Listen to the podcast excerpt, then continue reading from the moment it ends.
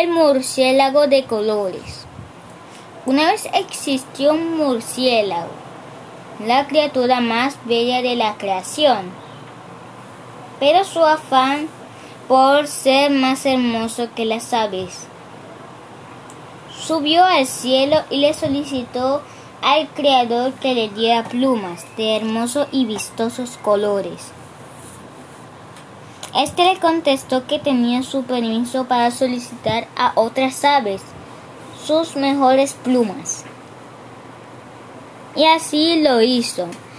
Se dedicó a pedir las plumas de las especies más vistosas y coloridas. Tras un tiempo de recolección, el murciélago lucía ufano por su nuevo y espectacular aspecto.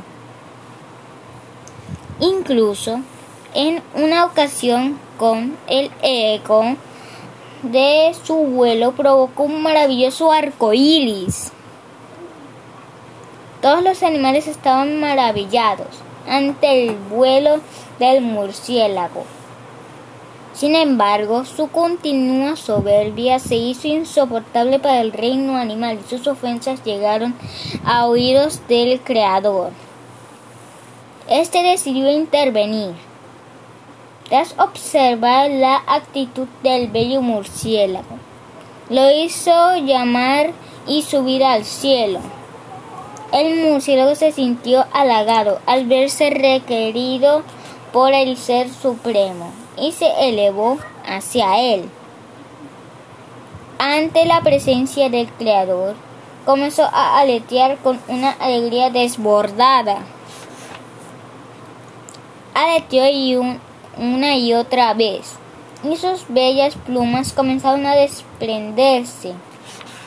De pronto se descubrió desnudo, como al principio de los tiempos.